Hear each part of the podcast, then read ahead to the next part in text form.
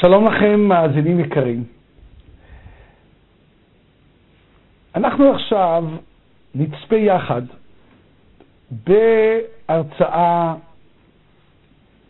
על ביקורת, ביקורת בנישואים.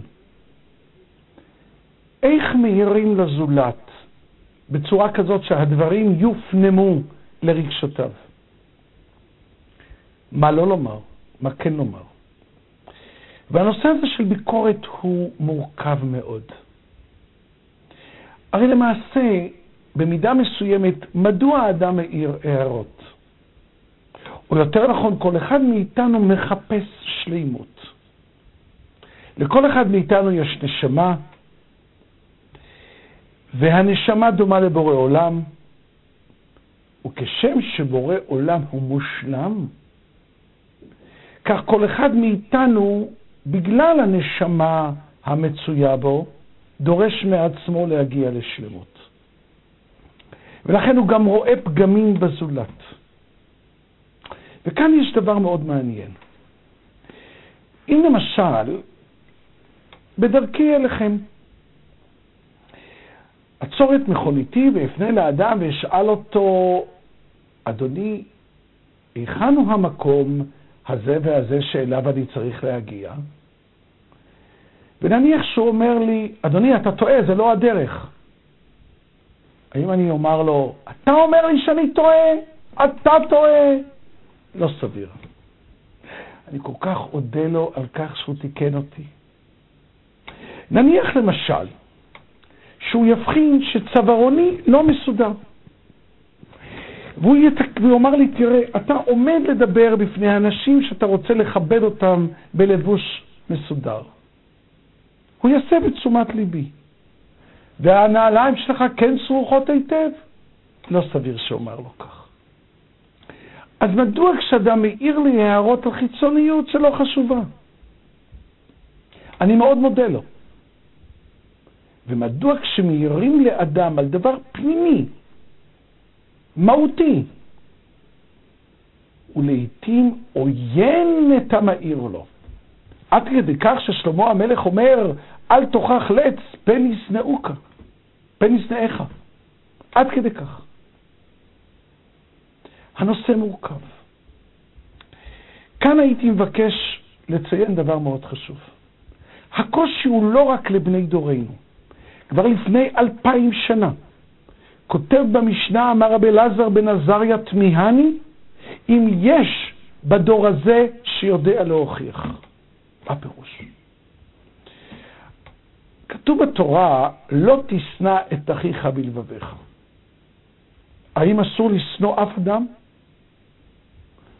והרי דוד המלך אומר, את משנאיך השם אשנא. אה, אם הוא שונא את בורא עולם, מותר לשנוא אותו. מי מוגדר כשונא? מסבירים חז"ל, אם אדם עבר עבירה והוכיחו אותו, והוא המשיך לעבור את העבירה, הוא מוגדר כשונא. אז נזכור, אם הוכיחו אותו, ויש הגדרה מה זה תוכחה. אומר רב לזר בן עזריה, היום כבר אין אנשים שיודעים להוכיח. לפני שאני ארד לעומק, אני אבקש לומר דבר מאוד חשוב. נפסקה ההלכה, על פי דעתו של רב לזר בן עזריה, שכל עוד אדם לא עבר תהליך התוכחה, אסור לשנוא אותו. זאת אומרת שאסור לשנוא אף יהודי, ולא עלינו אפילו שהוא אפיקורס מוחלט, אסור לשנוא אותו. מן הראוי להתרחק ממנו, לא לגור לידו, לא להיות במחיצתו, אבל לשנוא אותו, אסור. לזכור את הדבר הזה. שואלת השאלה, מה פירוש תמיהני אם יש בדור הזה שיודע להוכיח? אם הוא היה פוגש אותי, היה רואה שאני יודע. מה, אני לא יודע להוכיח? אומר רש"י שיודע להוכיח דרך כבוד, שלא יהיו פניו של המוכח משתנות. מוסיף המהר"ל, לתוכחה צריך חוכמה רבה מאוד, עד שיקבל המוכח את דברי המוכיח. לדבר עמו דברי נועם ודברי סברה מאוד, עד שהדברים נכנסים בליבו. הרי תפקיד הביקורת היא לא שתיאמר, אלא שתישמע. ואם היא לא נשמעת, מה התועלת בה? עכשיו, שיהיה ברור, יש חשיבות להעיר. זה מראה על קשר. מספרת לי פעם אישה, ניגשת אליי לאחר ההרצאה ואומרת, כבוד הרב, הרצאה מעולה. תודה. אבל יש דבר שאני חושבת שאני עשיתי אותו וזה הצליח והיה כדאי להציע אותו. מה?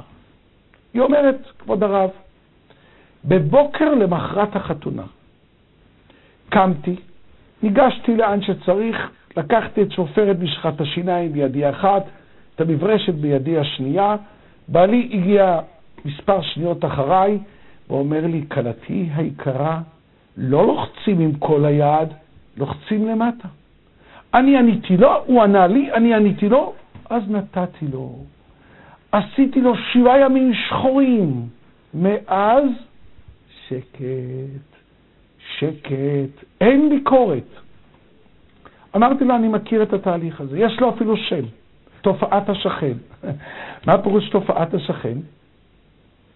אמרי לי בבקשה, למי בעלך מאיר יותר? לבן שלך, לבן שלו או לשכן? אז היא אומרת לבן. האם זה אומר שאוהב את בן השכן יותר? לא. זה אומר שהבן של השכן לא מעניין. בני, אכפת לי ממנו. מה בעלך אמר באותו רגע? קלטתי את המסר, אני מנתק את עצמי מרעייתי, אין שייכות, אני אתפתח יותר בעבודה, אתפתח יותר בחברה, אני אשרד לכמה עשרות שנים בבית הזה. כלומר, ביקורת גם מזהה קשר. אלא שכאמור צריך לדעת איך, שהרי כל הערת ביקורת מרחיקה. תיזכר, אם פעם מישהו העיר לך, אתה תראה שכשהגעת למקום שהוא נמצא, הלכת קצת רחוק יותר ממנו, לא שהית בקרבתו. זוהי עובדה. ואנחנו נתחיל אולי, כיוון שמדובר באנשים רציניים, קודם כל נלמד מדוע באמת קשה לקבל ביקורת. אפשר לומר שיש מספר סיבות. הסיבה הראשונה, הידועה, המפורסמת, גאוותו של האדם. אדם הוא גאוותן, רוצה להרגיש גדול, אגב, גם זה נובע מנשמתו. כיוון שלאדם יש נשמה, והנשמה דומה לבורא עולם, אז כמו שבורא עולם הוא מעל כולם, גם אדם רוצה להרגיש שהוא מעל כולם. ברגע שאנחנו מעירים למישהו, אנחנו בעצם אומרים לו, אתה לא כל כך גדול, אתה הרבה יותר קטן. ולכן, מתוך נשמתו הוא מתנגד, הוא מתקומם, הוא לא מוכן שיגידו לו שהוא מגומד. אבל אפשר לומר שתת גאווה היא הדבר העיקרי. תחרות. אתם יודעים למה קוברים מת? לא, לא. פרקי אבות, למה קוברים מת? אתם יודעים? הוא פשוט לא מתנגד. רגע, אילו אדם חי לא היה מתנגד, היו קוברים גם אותו. פרקי אבות זה כתוב. מה, בפרקי אבות כתוב בדיחות? אני אזכיר לכם. ותראו שכתוב הרבה יותר קיצוני. והווה מתפלל בשלומה של מלכות, שאלמלא מוראה איש את רעהו חיים בלעו. אז בפרקי אבות מסבירים למה לא אוכלים את אדם חי. כנראה שזה הרבה יותר טעים, אומר רבי ירוחם לביוביץ'. חי. בני אדם הם תחרותיים. וביטוי לכך נתנה הגמרא, טול כיסם מבין שיניך, טול קורה מבין עיניך. ערכין, דף ט"ז, עמוד ב'. למהר"ל יש וריאציה מאוד מעניינת בהסבר. אומר ראובן לשמעון, סלח לי, שמעון, יש משהו שאתה לא אשם, אתה לא רואה. משהו קטן בין השיניים ואין לך קשר עין. מגיב שמעון, אתה מדבר על הכיסם שאינני רואה? ומה עם הקורה? בזמן הגמרא קורות הבניין היו מונחות מתחת לתקרה, הרי הקורה היא ליד העין שלך, ואתה מדבר על הכיסם שלי? מה הקשר אחד לשני? נכון, אני לא רואה, אז נפתרה בעיית הכיסם שלך? תארו לעצמכם שבעל יאמר לאשתו, כמה זמן אני צריך להמתין לאחר שקבענו שעה מסוימת, ואתה מדבר יפה להוריי? מה הקשר אחד לשני? מה הקשר? תחרות. הבעיה הזאת של תחרות היא בעיה קשה מאוד. ישיבת נתיבות עולם, שבה אני זוכה ללמד, אנחנו מגלים מפעם לפעם ריב קשה מאוד בין הורים לבנים. ותראו דבר מעניין. אתה יכול למשל לקחת בחור, למד בתיכון, עישן סמים, עשה כל מיני דברים לא יפים, וההורים עוד עוזרים לו. סיים את השירות, נסע למזרח הרחוק, הסתגר, הסתגר שם במקום שנקרא קידוש הבמבה, כן, כן, יש מקום כזה. ושם אחד המדריכים אומר לו, מה, אתה בא מישראל, מארץ ישראל? שלא באת אלינו. הרי אנחנו, התורה שלנו זה משם. הדברים האלה נכנסים לליבו. הוא חוזר לארץ, מחפש ישיבה, וכאן ההורים מתחילים להילחם. מה קרה? עד עכשיו לא נלחמת. אתם יודעים מה קרה? כל עוד לא נקט את השיטה שמחשבתית, אנחנו, זה לא נגדנו. אה, אתה מתחיל להיות עם לבוש מיוחד, עם השקפה אחרת, אתה נגדי, אני אלחם איתך. תחרות. אפשר לראות את זה, אדם אה, עוזב לסמינר, לא מודיע לחברה בעבודה, נעלם שבעה ימים. חוזר אחרי שבעה ימים, כיפה לראשו, צבעי זקן. כולם אומרים, יואו, הוא באבל לא עלינו, לא ידענו. אבל מיד מבחינים שיש לו מצב רוח טוב, הוא עושה סמינרים פרטיים לכל מיני אנשים. אה, הוא חזר בתשובה? אנחנו נורא לו. רגע, רגע, הוא חבר שלך. מה אתה נלחם איתו? מה אתה פתאום מכניס אותו לזורקי האבנים, למייחדי הייחודים? תדון איתו. לא נלחם איתו. אתה בטח אומר שאנחנו חושבים לא נכון. רגע, שמעת? לא, אני מתאר לעצמי שהוא חושב כך. אתה לא חושב נכון. תחרות. אתם יכולים להסביר הסבר אחר מאשר תחרות. מה אכפת לך אם הזולת הוא שייך לעדה אחרת? תימני, פולני, ספרדי, אשכנזי, הונגרי, מה זה משנה? מה זה משנה? אם הוא שונה ממני, אז בטח הוא חושב שאני לא כל כך בסדר, אז אני אגיד שהוא לא בסדר. שמעת ממנו? לא. רק אתה חושב שהוא לא בסדר בגלל שהוא נראה לך כך. מה מפריע לך אם הוא הולך עם כיפה גדולה, כיפה קטנה, כיפה שחורה, כיפה לבנה, בקט כזה? מה אכפת לך? מה זה מפריע לך? איזה דבר אווילי יש לאנשים. מה אכפת לך? תחרות. עכשיו, ברגע שאנחנו יורים למישהו, תחושת התחרות בין אדם לאדם מקבלת עוצמה, עוצמה רבה, ולכן אנחנו לא מסוגלים לקבל ביקורת.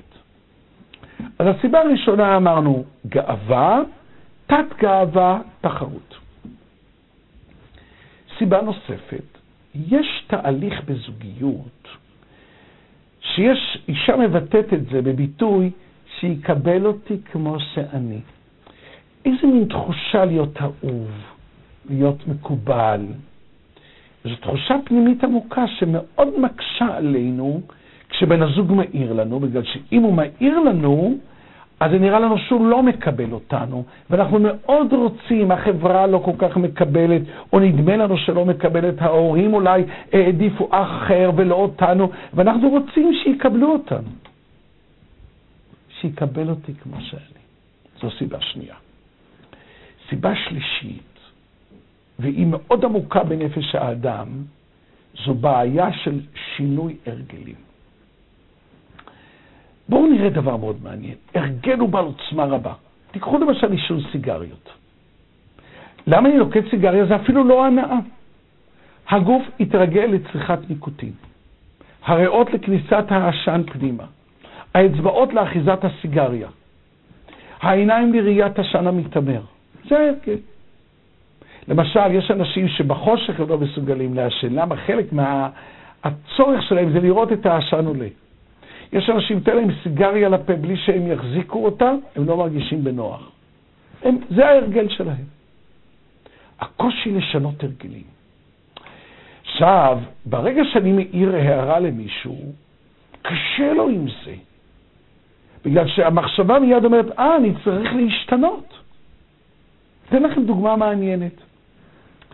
הערב, לפני שבאת להרצאה, אולי ניגשת, נקשת בדלתו של השכן שעדיין לא שומר מצוות, הוא פותח, מוישלה, אתה רוצה לבוא להרצאה? מה פתאום הרצאה? יש היום כדורסל. לא, תראה, אתה זוכר, סיפרתי לך שיש מרצה שעוסק בנישואין. אה, כן, זה מעניין, הוא נמצא פה. רבקה, את רוצה לבוא להרצאה? רגע, רגע, איזה הרצאה? זה על נישואין, זה מעניין. רגע, אבל זה השכן הדתי פה? זה השכן הדתי? תשאל אותו מי המרצה, מה אתה הולך סתם? מי המרצה? איזה רב שעוסק, שהתמחה בנושא נישואין. לא, אנחנו לא הולכים. רגע, למה אתם לא הולכים? אנחנו מפחדים שהוא ישכנע אותנו. רגע, אז אם תשתכנעו, מה הבעיה? מה הבעיה? מדוע אנחנו לעיתים לא הולכים לרב שמדבר על משהו חזק? אנחנו, בתודעה הפנימית, אנחנו יודעים שתיווצר מחלוקת, ייווצר קונפליקט בין ההיגיון, שהרב צודק, לבין ההרגלים שאנחנו עוד לא נוהגים לעשות כמו שהרב יאמר. תדעו לכם, הקושי העיקרי בחזרה בתשובה, מעבר למה החברה תאמר, זה לשנות הרגלים. ולכן אדם, ברגע שאומרים לו דבר שלא כמו שהוא נוהג, הוא מנסה לחסום את עצמו על המקום. וכיוון שהרע, ביקורת, משדרת למנגנון של הצורך לשנות הרגלים, אז הוא על המקום נחסם, לא רוצה לשמוע. הרי מדוע האומות מסרבות לקבל את התורה? סך הכל אומרים לישמעאלים לא תגנוב, ליהודונים לא תרצח וכך הלאה. אנחנו לא רוצים לשנות את ההרגלים שלנו. קושי. אבל אפשר לומר שאנשים כן, בטכניקה מסוימת, מסוגלים לקבל ביקורת.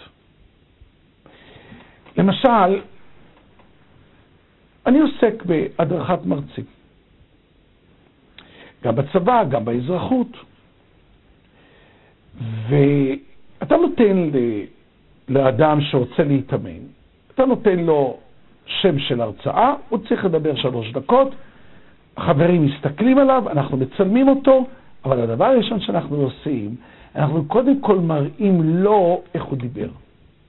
אני מוכרח לומר לכם. היה לי ניסיון לעשות את זה עם צילום ובלי צילום. כשאדם רואה את עצמו, הוא משתנה פי כמה יותר מהר מאשר אחרים מעירים לו. דבר מאוד מעניין. זאת אומרת שזה אפשרי.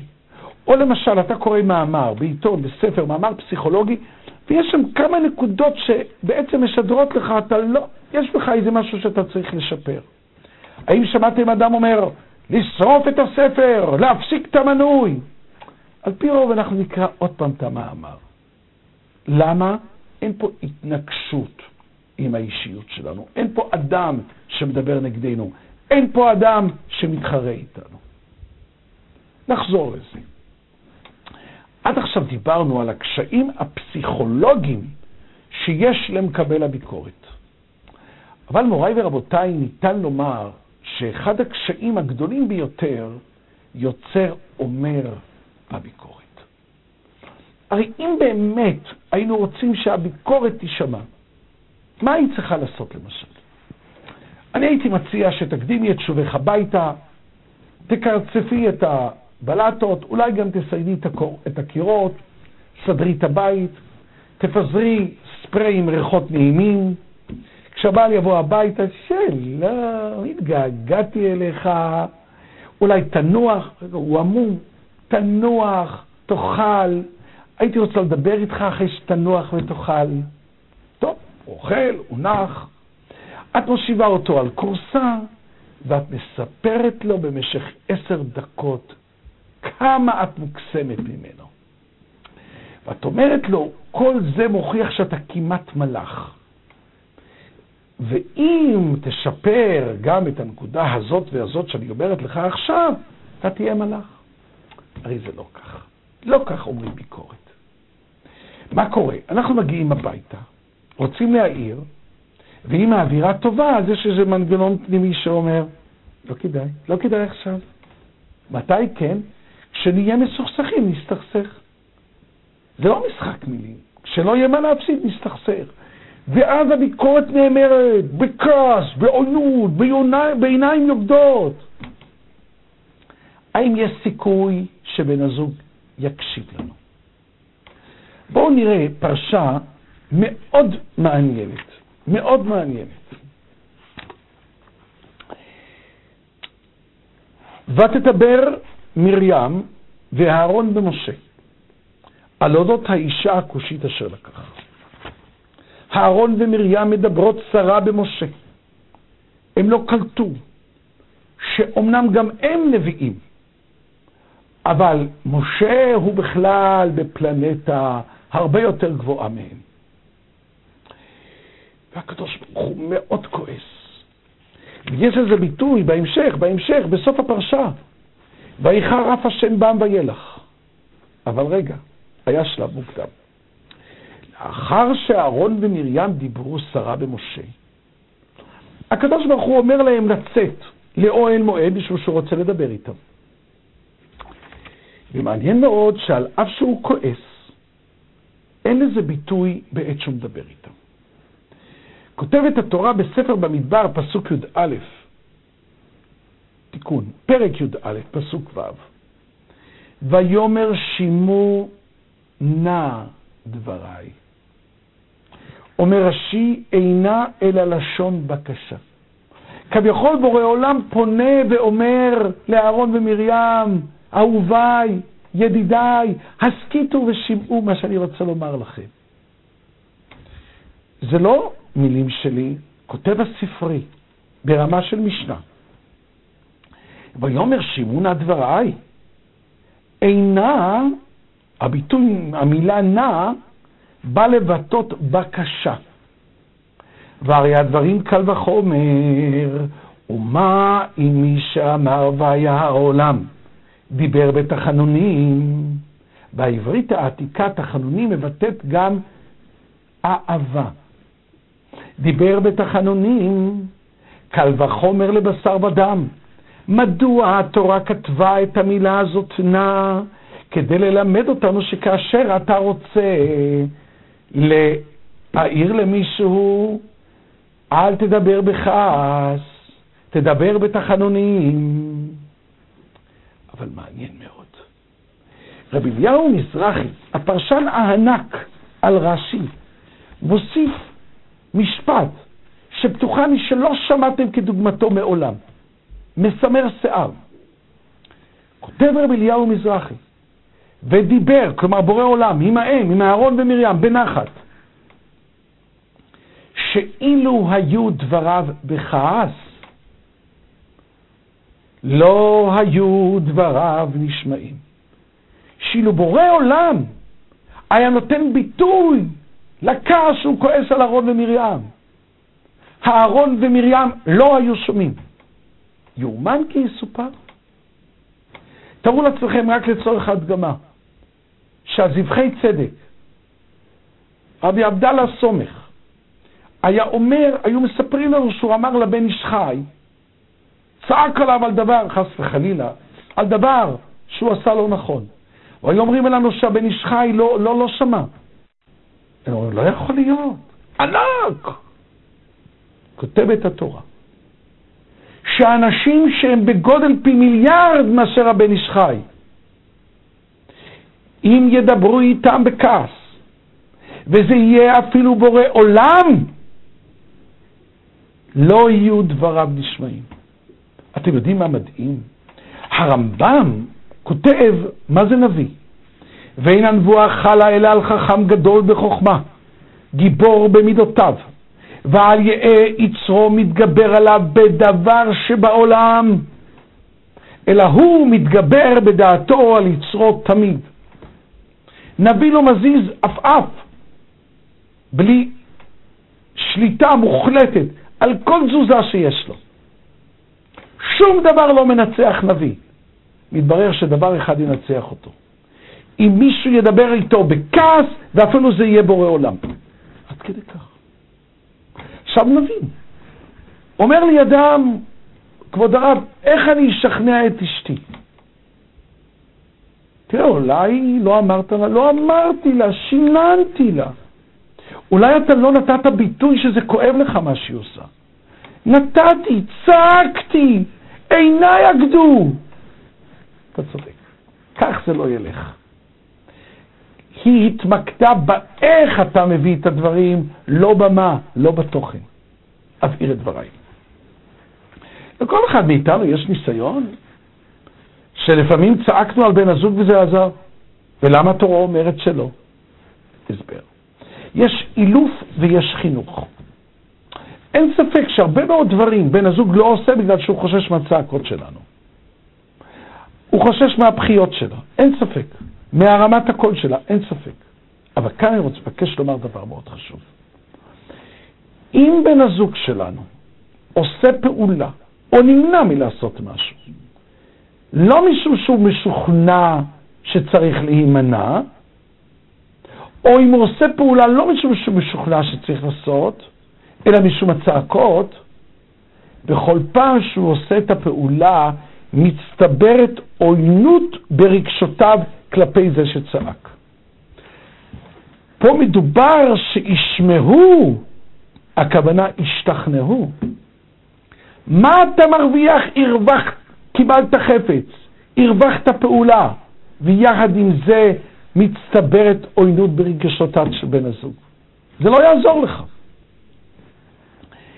עד כדי כך, אם זה לא יעזור, אז מה, למה לומר? כותב הרב דסלר, ביקורת שאינה נובעת ממגמה שהזולת תשתפר. הרי אם זה לא עוזר, אז למה אתה צועק? בגלל שאתה רוצה להתפרק מלחץ. יהיה נידון עליה כמזלזל בחברו, ומצערו לשם הנעת עצמו, ועונשו חמור מאוד, חס ושלום. עד כדי כך. אז אם אנחנו רוצים שהביקורת תתקבל, הרי זה התפקיד, היא לא צריכה, להישמע, היא לא צריכה להיאמר, היא צריכה להישמע. אנחנו צריכים לתכנן איך הביקורת תיאמר. הרמח"ל הלך לקראתנו. הרמח"ל, רבינו משה חיים דוצטו המקובל הענק שחי לפני כ-300 שנה, שעד היום הוא תופס את המקום המרכזי במהלך הקבלה.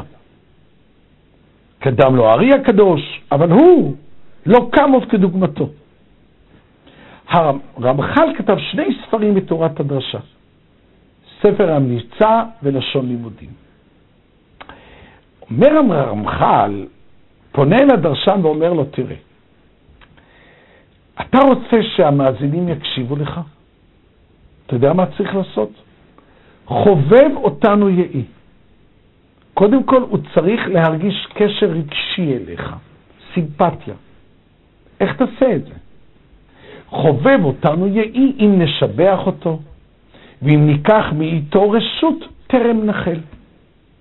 כי זה, השבח, הרשות, יעיד על איך חשבו בעינינו, שאנחנו מחשיבים אותו. ורק אם בן הזוג ירגיש שאנחנו מעריכים אותו, הוא יקשיב. הוסיף הרמח"ל, משפט מדהים. הרי הרמח"ל היה גדול מומחי הכוחות הנפש בדורות האחרונים. הוסיף הרמח"ל, וכבר טבע הוא לאדם לשמוח בשפחיו, והאומרם יאהב, גם כי ידע כי מחניף לו. הטבע של אדם, אתה יודע שהזולת החמיא לך סתם. הרגשה טובה. זה קושר אותך אל המחמיא, נחמד. הוסיף הרמח"ל דבר חשוב. ועוד אשר נדבר רכות ונבחר לשון הנביאים, כי כן תוסר מעלינו קינת חמת גבר. מיד אסביר. הלא היא המעוורת עיני חכמים לבלתי קבל האמת ממי שאמרו. הרי בתחילת הפגישה בינינו ציינו שאדם מרגיש תחרות לזולת, לכל אדם. כך ברא אותנו בורא עולם. מה תפקידו של הרב? מה תפקידו של המורה? מה תפקידו של הנביא? לשנות את אישיותו של הזולת. האם מישהו מאיתנו מוכן לבוא שנש... מראש מוצהר שישנו אותנו? אומר הרמח"ל לדרשן, וזה אותו דבר גם לבן זוג, רק אם תיתן תחושה לבן הזוג שאתה מעריך אותו, הוא יקשיב לך. איך עושים זאת? אמרנו, דבר ראשון, הערכה. המחמאה שצריך לומר, וגם השלה הקדוש מדבר עליה. שלמה המלך אומר, אל תוכח לץ פן ישנאך, הוכח לחכם ויאביקה. אין טעם לבוא לאדם לץ ולומר לו ביקורת. לא רק שהוא לא יקשיב, הוא ישנא אותך. עזוב אותו. אתה רוצה לומר למישהו שישמע אותך, ותדע לך, הוא אפילו יפתח אהבה אליך, אמור לחכם ויאבקה. כך מסביר, כך, זה ההסבר בפסוק.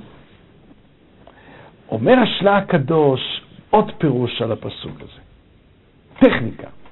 כשאתה מעיר לאדם, אל תאמר לו, לט שכמוך, פרא אדם, לא יצא ממך שום דבר. הוא רק יפתח עוינות ויתעלם ממך. אמור לאדם אתה חכם, עכשיו הוא יאהב אותך. זוהי הנקודה הבסיסית. עכשיו, הרעיון הוא כזה, זה לא סתם מחמאות. הרי אם נשים לב לנוסחאות הביקורת, אנחנו אומרים לאדם, למה עשית את זאת? אני כבר לא מדבר שאם אומרים אתה לא בן אדם, את לא בסדר, עוד רגע נראה. אפילו אם אומרים למה עשית, זאת אומרת, למה אתה עשית? מילות הביקורת שוללות את אישיותו של המבוקר. אז הוא לא מוכן להיות פתוח. באה מחמאה ומקדימה ואומרת, אין לנו שום בעיה עם האישיות שלך. יש לנו בעיה עם משהו בתפקוד שאתה עשית, ואנחנו חושבים שהיה כדאי אולי לחשוב על שיפור. כאן הוא כבר מסוגל לשמוע. אז כלל ראשון, אתה רוצה שבן הזוג יקבל את הביקורת, פתח בשבח. ישבתי פעם עם בני זוג, עסקתי בזה פעם, והבעל החל להתלונן על חוסר הסדר בבית. פה לא מסודר, שם לא מסודר, המגפיים באמצע הקיץ עדיין נמצאים בחדר, בחדר השינה. אבל הוא העריך והעריך בביקורת עד שהראיה אמרה, התפרצה, מה, מה לא מסודר? פינת האוכל לא מסודרת? אז הוא אומר, היא מסודרת. הסלון לא מסודר? הוא מסודר. אז אתה יודע מה היא אמרה, ולדעתי בצדק. אולי תציג את הביקורת בצורה שונה. הסלון, תפתח בדברי שבח, הסלון מסודר, פינת האוכל מסודרת. כשאני מגיע לחדר השינה ואני רואה את הכבשים מונחים על מיטתי, אז כל הטעם יוצא לי. אז אני אקשיב. היא צודקת. לעולם אל תאמר דברי ביקורת לפני שציינת מה משופר בבן הזוג. זה מעניין, ניגשה אליי פעם, הייתי באיזה עיר, לא רוצה לזהות אותה, וניגשה אליי מאזינה, נתתי שבוע שלפני כן הרצאה על ביקורת, את אותה הרצאה הזאת. באתי שבוע לאחר מכן, והיה לנו כמה דקות פנאי לפני ההרצאה, וניגשת אליי מאזינה ואומרת, כבוד הרב, אני רוצה לשאול אותך שאלה ולספר לך סיפור. מה השאלה?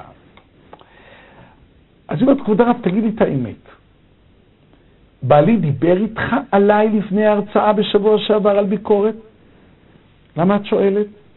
כל הזמן דיברת עליי. טוב. עכשיו היא אומרת, אני שואל אותה, מהו הסיפור? אז היא אומרת ככה, תראה, מקצועי, סופרת. עוד מעט תראה מדוע זה חשוב. עכשיו, כשאני ובעלים מסתכסכים, לא עלינו, אנחנו לא צועקים.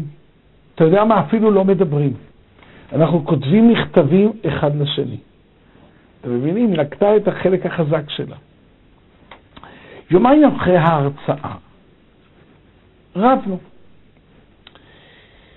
ולקחתי את בלוק הכתיבה, והחלטתי, אני אעשה מה, מה שהרב מציע לעשות. כתבתי מספר שורות שבחים על בעלי. אבל אחר כך, או-הו, חרב חדה לא דוקרת כמו לשוני. עוד דף ועוד דף ועוד דף. הנחתי את זה על שולחן של בעלי, ואני מודה, הייתי מאוד סקרנית לדעת מה הוא יעשה. רצתי לפינת הדירה, פזלתי לראות מה קורה. הוא לוקח את בלוק הכתיבה, ואני רואה שהוא עמום. כלומר, אנחנו הרי מסוכסכים, ואיך יכול להיות? מה, מה היא כותבת? אבל אחרי זה הבנתי שהוא הגיע לחלק הקשה, משום שכתפיו נשמטו, אפו התארך. הוא קרא עוד דף ועוד דף ועוד דף. סיים, חזר לשורות הראשונות, וקם לפייס אותי במהירות שעוד אף פעם לא הייתה כדוגמתה. השיטה עובדת, וזה דבר שכדאי לעשות אותה. עכשיו נראה, אמרנו שקיימת תחרות בין בני אדם. אם אנחנו רוצים להצליח בביקורת, התחרות עוד מחדדת את, את, את ה... הביקורת עוד מחדדת את התחרות. אם אנחנו רוצים להצליח, אנחנו צריכים לנטרל את התחרות. מציע ספר פלא יועץ דבר יפה. הוא מציע שכשאנחנו רוצים להעיר לבן הזוג, או לכל אדם בעצם, לא נאמר עשית לא טוב, תכלול את עצמך בביקורת. עשינו לא טוב. להבא נעשה אחרת. ואז כשאתה מנטרל את התחרות, זה יותר נשמע. הרי מה קורה אחרת, אם לא מנטרלים את התחרות? אני פעם שאלתי אדם, תאמר לי, מה אתה מצפה שאשתך, מאשתך? אז הוא אומר לי, אני מצפה שתתקשר לאמי, זה היה לא, תקופה קצרה לאחר החתונה. גרה בעיר אחרת, לא עלינו היא אלמנה, אני מצפה שאשתי תתקשר. אני שואל אותו, למה אתה רוצה שהיא תתקשר? אז הוא אומר, אני חושב שכלה צריכה להתקשר לחמותה. למה את לא מתקשרת? אני חושב שחמות גם יכולה להתקשר לכלה. בכלל אני לא רואה שהיא מתלהבת מה, מהטלפונים שלי. למה היא ענתה כך? הוא ניסה לחנך אותה, היא החזירה. חזרתי אליו ושאלתי אותו שאלה. תאמר לי, מה זה יעשה לך אם, אם רעייתך תתקשר? ואז הוא אמר דבר מאוד מעניין. הוא אומר, תראה, אם היא בוחנת האם אני ואשתי אוהבים זה את זה, על פי הטלפונים שהיא מטלפנת אליי. הכלה לחמות. ואם היא לא מטלפנת, אז אם היא חושבת שאנחנו לא אוהבים. הוא לא סיים לגמור את דבריו, והכלה אמרה, אני אתקשר. מה קרה? בפן הראשון, הבעל הציג את זה כחינוך, כתחרות, כהתנגשות. אז היא אומרת, מה פתאום? אבל אם הוא מסביר את זה כצורך, הפירוש. תראי, יש לך תלונה נגד בעלך. אל תתחילי למה אתה עשית, למה את עשית. מיד נסגרים. שבי עם בעלך, שב עם אשתך, וספר מה עבר עליך. מה אתה מרגיש חסר? מה היה טוב אם זה היה לי? אני מבטיח לך, בעלך מתמסמס. ככה, אם אני אומר, למה אתה עשית, למה איחרת, למה לא באת, למה שכחת, אז הוא מתנגש. ספרי, אמרתי, ניקח דוגמה. נניח, את ציפית שהוא יבוא הביתה בשעה מסוימת, הוא אפילו הודיע על כך. עזבת את כל העבודה בבית, הכנת לו אוכל, הוא לא מגיע. הקטנת אש, הוא לא מגיע, שם אסבסט, הוא לא מגיע. והנה הוא בא, מיד, התקפה. אז הוא עונה, ואת עונה, והוא עונה, ואת עונה. מה יקרה אם תעשי אחרת? את, כאשר אתם, שקחי אותו לישיבה, שתשבי יחד איתו, קחי אותו לישיבה יחד איתו, וספרי לו מה עבר עלייך אתמול. ספרי לו שמאוד רצית, מתוך רגש של קרבה, מאוד רצית להעניק לו, והחלטת להכין לו ארוחה טובה. להכין לו ארוחה טובה. הנחת על האש, עזבת את הטיפול בילדים, והנה הוא לא מגיע. התחלת להרגיש מזה לא טוב, רצית גם להספיק לנוח, יש לך תוכנית, אני יודעת שאתה לא אשם. אבל יש משהו בזה שאתה איחרת, שהרגע, אני יודעת שלא התכוונת, אבל יש משהו של זלזול במה שאתה עשית. אתה לא התכוונת. כיוון שלא תקעת אותו לקיר, לא השמצת אותו, יש סיכוי שהוא אפילו יגיד, אני מבקש סליחה. מה שאין כן אם את תוקפת אותו, הוא יענה. אז פרט ראשון, בביקורת נספר מה עובר עלינו, ולא מה אתה, מה את עושים לנו. פרט ראשון שהוא מאוד חשוב, אנחנו מנטרלים את הביקורת. דבר נוסף שהוא מאוד מעניין, הרי אנחנו רוצים שהביקורת תופנם. אבל תראו דבר מעניין. רוב מילות הביקורת מתחילות בלמה, או בסימן שאלה. עכשיו, מה קורה? המוח הוא מאוד מהיר. ברגע שאנחנו, אני למשל אומר לביתי, למה את לא הולכת לישון? אז היא מסבירה לי למה היא לא הולכת לישון. רגע, אני רוצה שהיא תסביר לי? אני רוצה שהיא תלך לישון. אז אם אני אומר לה לכי לישון, יש לה אולי הסברים, אבל היא פחות תענה לי. מה שאין כן, ברגע שאני שואל אותה למה, המוח מיד מקבל הוראה, היא כל למתן תשובה. רגע, זה מה שהמבקר רצה? לא, הוא רצה שזה יופנם. תשתדל, תשתדלי לא להעיר ביקורת עם שאלה למה, אלא אמור את הדברים כמות שהם. דבר נוסף, אין טעם להעיר על כמה דברים יחד. אם אנחנו מעירים על כמה דברים יחד, זה נשמע כמו עוינות כלפינו. אנחנו גם מסבירים, היום עייפה, הוא עייף, לא נכנסים לתוכן האמיתי של הביקורת. אבל אני אבקש להציע לכם הצעה נפלאה להפחתת המתח בבית. מה קורה בתהליך רגיל? הבעל מעיר לאשתו, היא עונה לו, הבעל מעיר, היא עונה לו, הבעל מעיר, היא עונה לו, הסלמה. עכשיו, התהליך הזה לא מסתיים.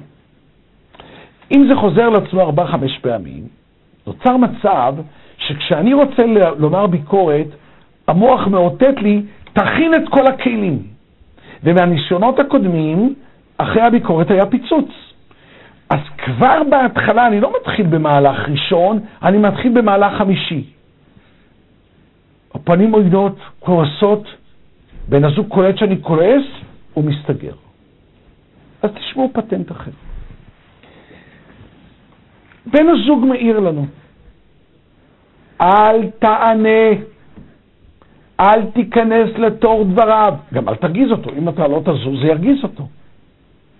תן לו תחושה שאתה מקשיב. הנהן בראש.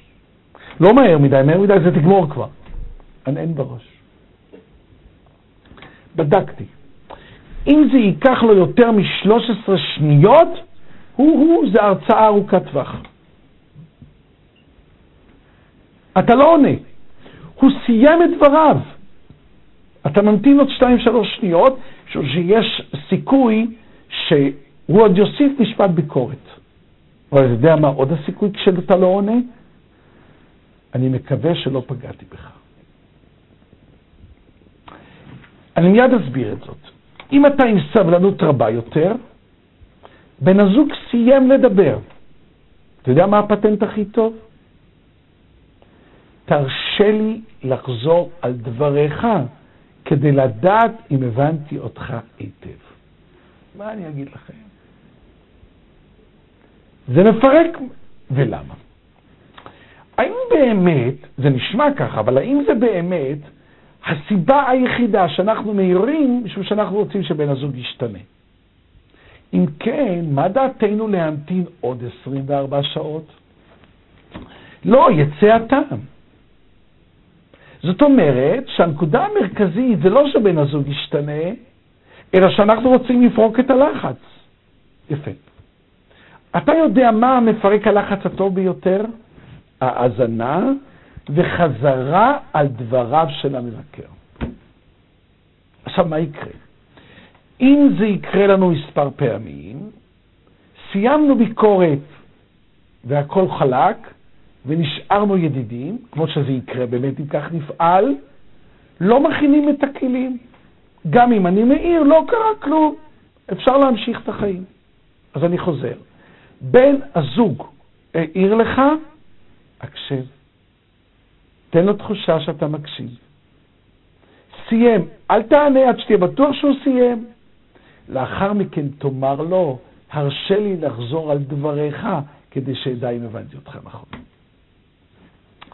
אבל דבר חשוב נוסף, כתוב, בן זוגך, הערת לבן זוגך. תן לו לענות, תן לה לענות.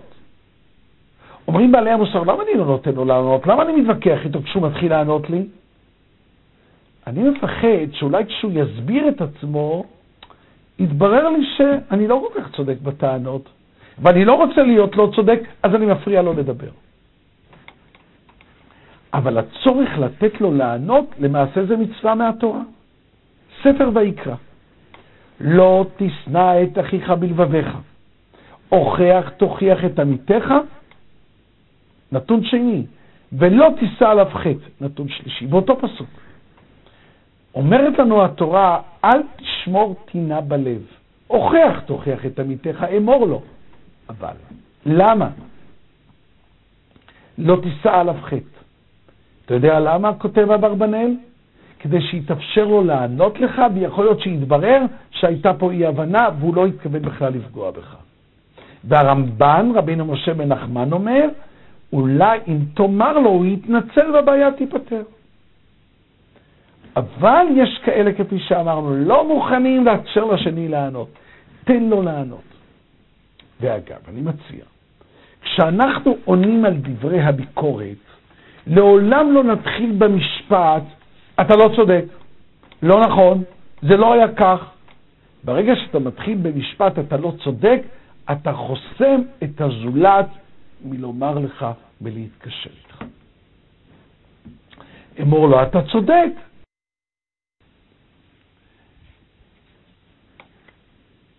בואו אולי נבדוק מצבים שבהם אין מה להעיר. כלומר, אמרנו, נטרול התחרות, שתף את עצמך בדברי הביקורת.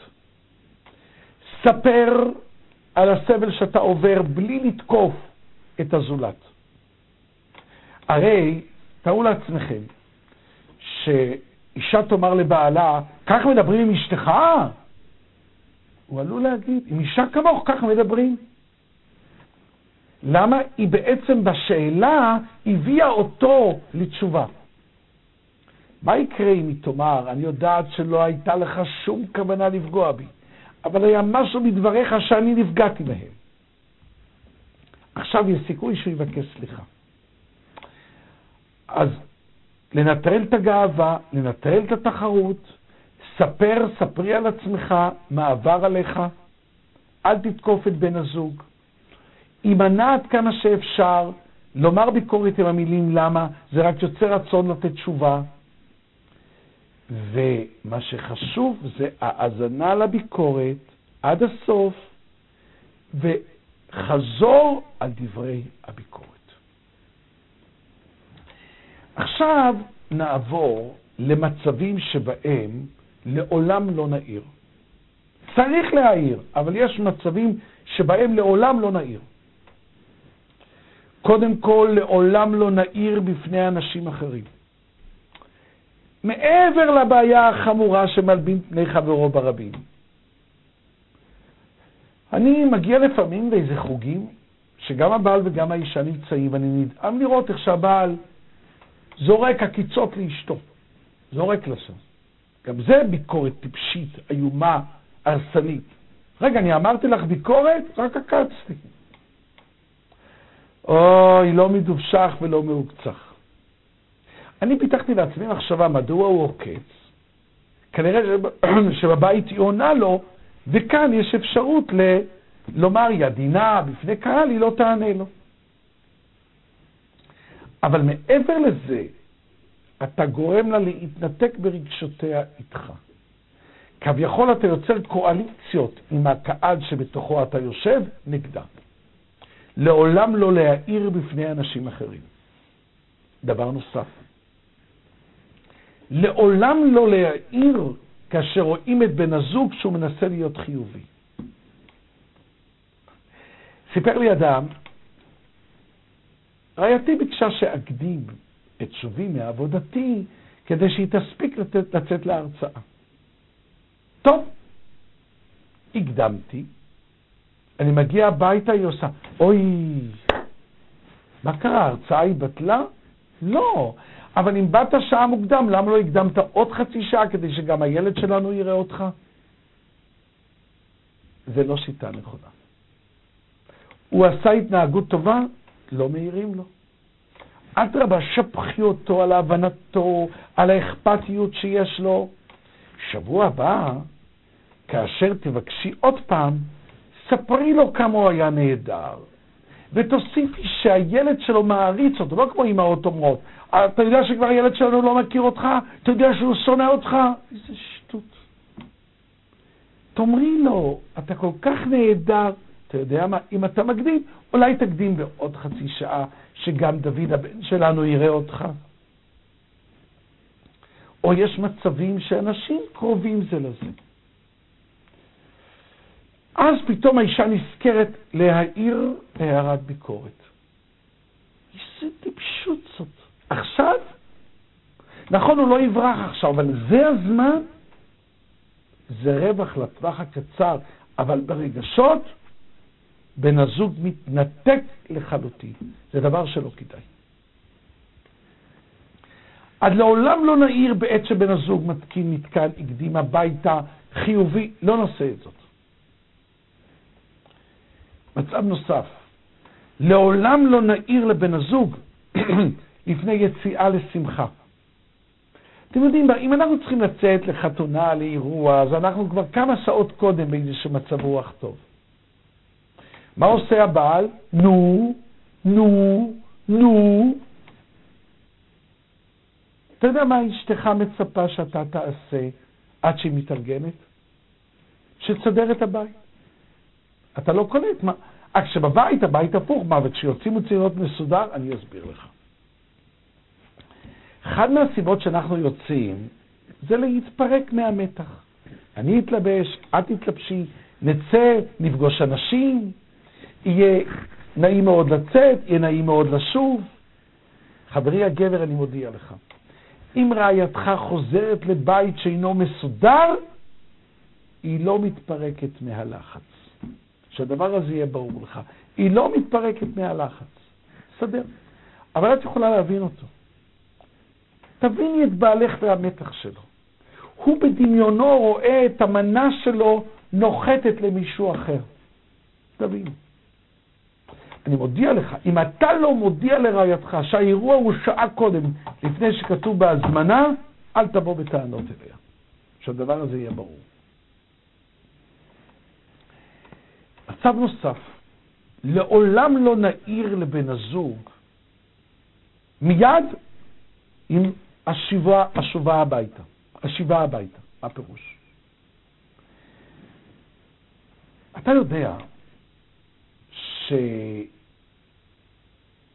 שכמה שהמדינה תשקיע במחלפים, בקשרים, זה לא יעזור.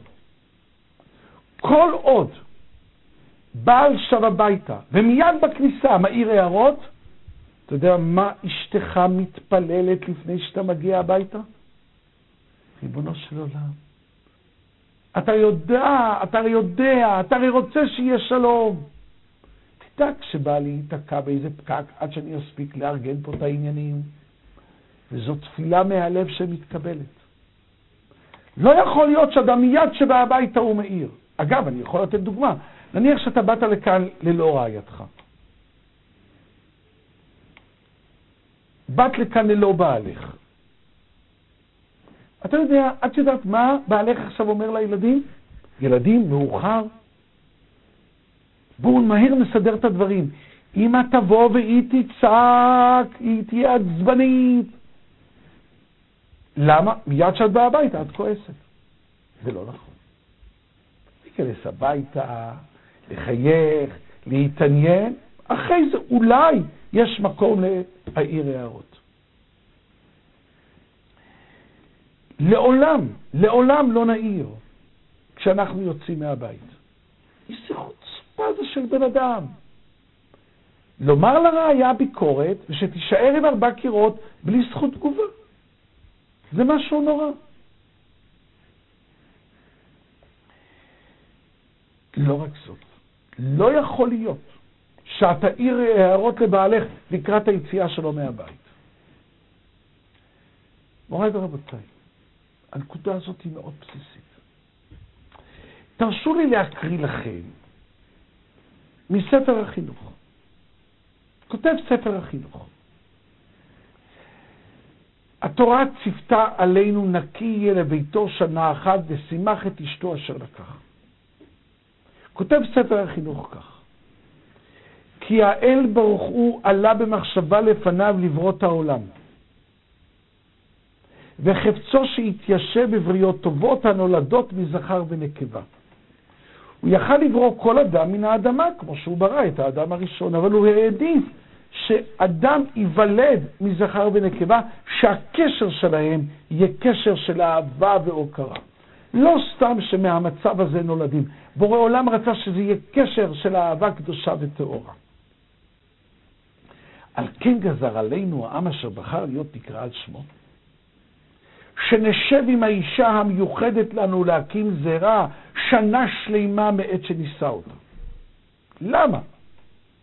כדי להרגיל הטבע עימה, ולהדביק הרצון אצלה, ולהכניס ציורה וכל פועלה בלב, עד שיבוא אצל הטבע כל מעשה אישה אחרת, וכל ענייניה דרך זרות.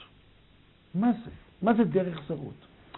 האהבה הטהורה בין בני זוג צריכה להיות כל כך גדולה, עד שאשתך יוצאת לרחובה של עיר, ויש שם עוד גברים. זה לא מדבר אליה.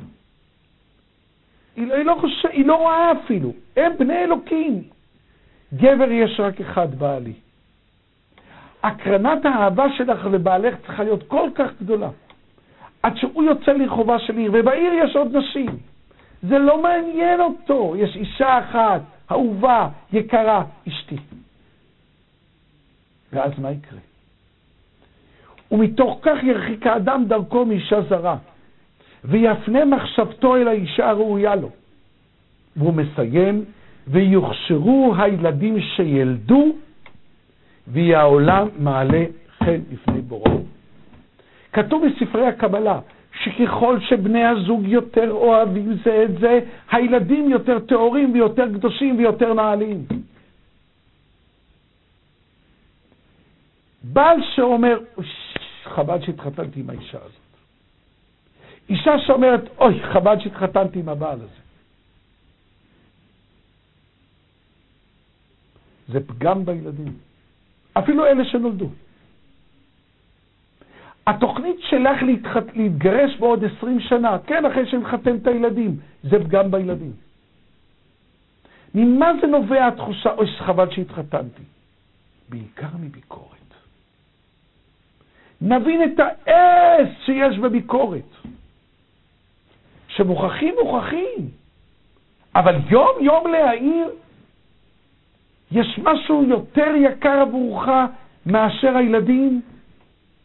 כמה את משקיעה בילדים, ואנחנו מאבדים את זה בביקורת. מוריי ורבותיי, ובעיקר להקפיד לפני שאנחנו הולכים זה מעם זה. הרי מה קורה? את מעירה הערת ביקורת לבעלך, הוא יוצא מן הבית, הוא הולך בשביל, הוא יוצא לרחוב. ומולו צועדים בני זוג שמחייכים זה לזה פעם בחודש, הוא בדיוק מולו. מה הוא אומר? תראו איך להם טוב לי, לא להם טוב לי, לא. הוא הולך לעבודה, יש שם אישה צנועה. שלום, תראו איזה פנים שמחות, איך אשתי. למה לך? את רוצה שיהיה לו שמירת עיניים, למה לך? אנחנו אמורים להיפרד בצורה הידידותית ביותר. אבל אם אנחנו כבר מדברים על ילדים, יש פה נקודה חשובה. הרי מישהו ביקורתי הוא מסכן, הוא אומלל, הוא ממוקד בדבר השלילי. ילדים הם חקיינים של ההורים, הם יתמקדו בדברים השליליים. וגם ילד, אגב, לומד מהביקורת מה חשוב ומה לא חשוב. אם ילד למשל רואה שההורים מעירים על דברים גשמיים, נגיד, תיקח דוגמה, נגיד שחס וחלילה ילד שיחק בספר, וחס וחלילה הספר נפל לו מהידיים. ואבא אומר לו ברגיעה, בנעימות, אתה יודע, מותק שלי זה ספר קדוש, צריך לנשק אותו, או יש דעה שצריך לקרוא בו קצת. מספר דקות לאחר מכן, נושרת לו כוס מהיד. מה איתך? מה עשית? אתה לא רואה? אתה לא זהיר? מה נכנס לו לראש? שכוס, ספל ששווה שלושה, ארבעה שקלים, הוא יותר חשוב מאשר ספר. ילד מזהה על פי הביקורת מה חשוב ומה לא חשוב. לכן, מוריי ורבותיי, אנחנו צריכים להתאפק עד שאנחנו מהירים לחשוב על זה. לא סתם לומר להתפרץ, זה לא דבר נכון לעשות כך. לחשוב לפני שעושים את זה, לפני שאומרים את זה. אבל עוד הערה. נכון שבעלך מעיר לך על שטויות? את יודעת למה? את רוצה לחסוך את זה? ככל שאת תשבחי אותו יותר, הוא פחות יעיר לך. פחות יעיר לך. הוא חש שלא מעריכים אותו, איזו תחושה כזאת. אתה יודע למה אשתך כועסת? אגב, הערה לגברים. צעקות של אישה זה סוג אחר מאשר צעקות של בעל. כשבעל צועק, במידה מסוימת יש בזה עוינות. כשאישה מאירה, זה לא כמו בעל. במידה מסוימת זה שותפות, זה אכפתיות, זה לא עוינות, זה לא נגד, זה בעד. קח את זה בחשבון, ואתה תראה שאם אתה מבין את זה כך, הרבה יותר קל לך. פעמים רבות כשאישה צועקת זה לא עליך, אתה חושב שזה עליך. אגב, אפילו אם היא אמרה, זה סך הכל שחרור לחץ, שחרור קיטור. תאמר לה, עבדת כנראה קשה, מסכנה. תן לה תחושת חיבה, תראה איך שהכל מתפרק. מוריי ורבותיי, לעולם לא נעיר לבן הזוג על דברים שלא יכול לשנות. לא על מבנה גוף, לא על קווי אופי, לא על ההורים, מה אתה רוצה מאימא שלה? אתה רוצה שהיא תשנה את אימא שלה? למה אנשים מעירים על דברים שאין בהם תועלת? מוריי ורבותיי, קשה מאוד להשתחרר מלומר ביקורת. אבל אם נעשה אחרת, נשבח, בן הזוג לא יעיר לנו. ולסיום. יש להבין שאם אני נפגע מביקורת, בעצם הוא אשם. אבל למה אני נפגעתי? בגלל שאני סובל מרגשי נחיתות. אם הייתי בטוח בעצמי, לא הייתי מעיר, לא הייתי נפגע. אבל יש פה פרט מאוד חשוב. אני לא יודע אם לומר אנשים עומדים בכך או לא, אתם יודעים איזה זכות זה להבליג כשבן הזוג מאיר? אין העולם עומד אלא על מי שבולם את פיו בשעת מריבה. אתם יודעים מה זה? כל העולם כולו, על מי הוא עומד? על מי שבולם בפי בשעת מריבה. זה לא כדאי? כדאי מאוד. בן הזוג מעיר לך, אל תגיב, אל תצעק, תזכה בכך. תן לו להוציא את הפורקן שלו, ואתה תראה כמה שזה נהדר. כשרעייתך כאמור צועקת עליך, זה לא עליך, זה רק סוג צעקה, תבחין שקשה לי. מה אתה עונה לה? אבא ונסיים במדרש חז"ל. לעולם יהיה אדם רך כקנה, ואל יהיה קשה כארז. שהארז, כיוון שנשבה בו רוח, מיד עוקרתו והופכתו על פניו. אבל הקנה, אפילו כל רוחות שבעולם באות ונושבות בו, אין מזיזות אותו ממקומו, אלא הוא הולך ובא עמהם, הולך ובא עמהם. כיוון שדוממו הרוחות, עמד קנה במקומו. זוהי הנקודה הבסיסית. קשה להפסיק ביקורת, אבל תנסה. תחליט שאתה פעם ביום, ביקורת שאתה רוצה לומר, אתה לא אומר. זה תרגול. לאחר מכן תעבור לפעמיים, ותתחיל יותר לשבח. אגב, ואז תראה עד כמה מקבלים את הביקורת. שהשם יתברך ייתן ולא נזדקק בכלל לדברי ביקורת, רק לשבחים, וזה תלוי בנו. הצליחו בעזרת השם בכל דבר שאתם עושים. שלום, שלום.